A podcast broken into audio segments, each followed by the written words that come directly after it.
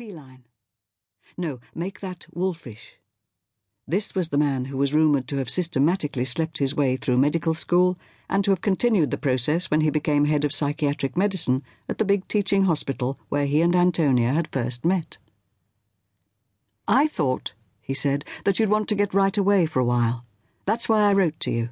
And someone at the hospital mentioned a cottage that's available for a few months. It's somewhere in Cheshire. It would be one of his women who had mentioned it. Saxon's string puppets, someone had once called them. He pulls the strings and they dance to his music. It's apparently a very quiet place, the man who pulled the strings was saying, and the rent's quite reasonable. He passed over a folded sheet of paper. That's the address and the letting agent's phone number. It might give you a breathing space until you decide what to do next.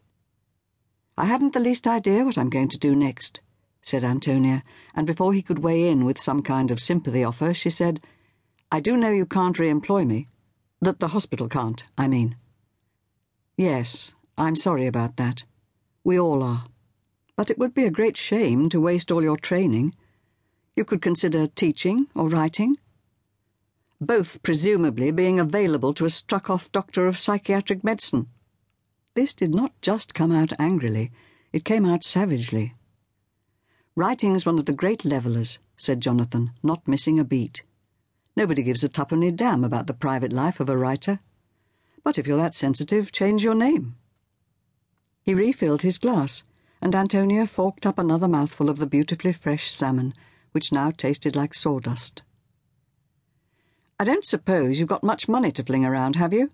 he said suddenly. Antonia had long since gone beyond the stage of being embarrassed about money. Not much, she said. What there is will probably last about six months, but after that I'll have to find a way of earning my living. Then why don't you rent this cottage while you look for it? Whatever you end up doing, you've got to live somewhere. It's just. I'm not used to making decisions any longer. This sounded so disgustingly wimpish that Antonia said firmly, You're quite right. It is a good idea. Thank you. And can I change my mind about that wine? Yes, of course. If you slide under the table, I promise to pick you up. As I recall, said Antonia dryly, you were always ready to pick up anyone who was available. Appearance did not really matter, but one might as well turn up at a new place looking halfway decent. Antonia spent two more days in London having her hair restyled into something approximating a modern look and buying a few clothes. The cost of everything was daunting, but what was most daunting was the occasional impulse to retreat to the small Bayswater hotel where she was staying and hide in the darkest, safest corner. This was a reaction she had not envisaged or bargained for, even though it was easily explained as the result of having lived in an enclosed community for so long, and a direct outcome of being what was usually called institutionalized.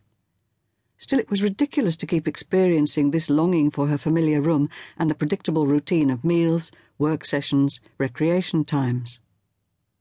I expect you like to simply wash your hair and blast dry it, do you? said the friendly hairdresser, while Antonia was silently fighting a compulsion to scuttle out of the salon and dive back to the hotel room. So much easier, isn't it? Especially with a good conditioner. Antonia said, Yes, wasn't it? And did not add, that for five years she had been used to queuing for the communal showers each morning and hoarding a bottle of shampoo as jealously as if it was the elixir of eternal life. Clothes were more easily dealt with. She bought two pairs of jeans, a couple of sweaters, and some trainers at a big chain store in Oxford Street. Then a cup of coffee and a sandwich at the crowded self service restaurant. Yes, you can cope with being out for another hour, Antonia. After this modest repast, she hesitated over a trouser and jacket outfit the colour of autumn leaves. Useful for unexpected invitations, and an absolutely gorgeous colour. Oh, sure. And when would you wear it? Or are you expecting the locals at this tiny Cheshire village to sweep you into the dizzy social whirl the minute you arrive? In any case, you can't possibly afford clothes like that, said a bossy voice in her head. This is the boutique section, and look at the price tag for pity's sake. This remark tipped the balance irrevocably. Antonia came out of the shop with the autumn brown outfit lovingly folded into its own designer label bag.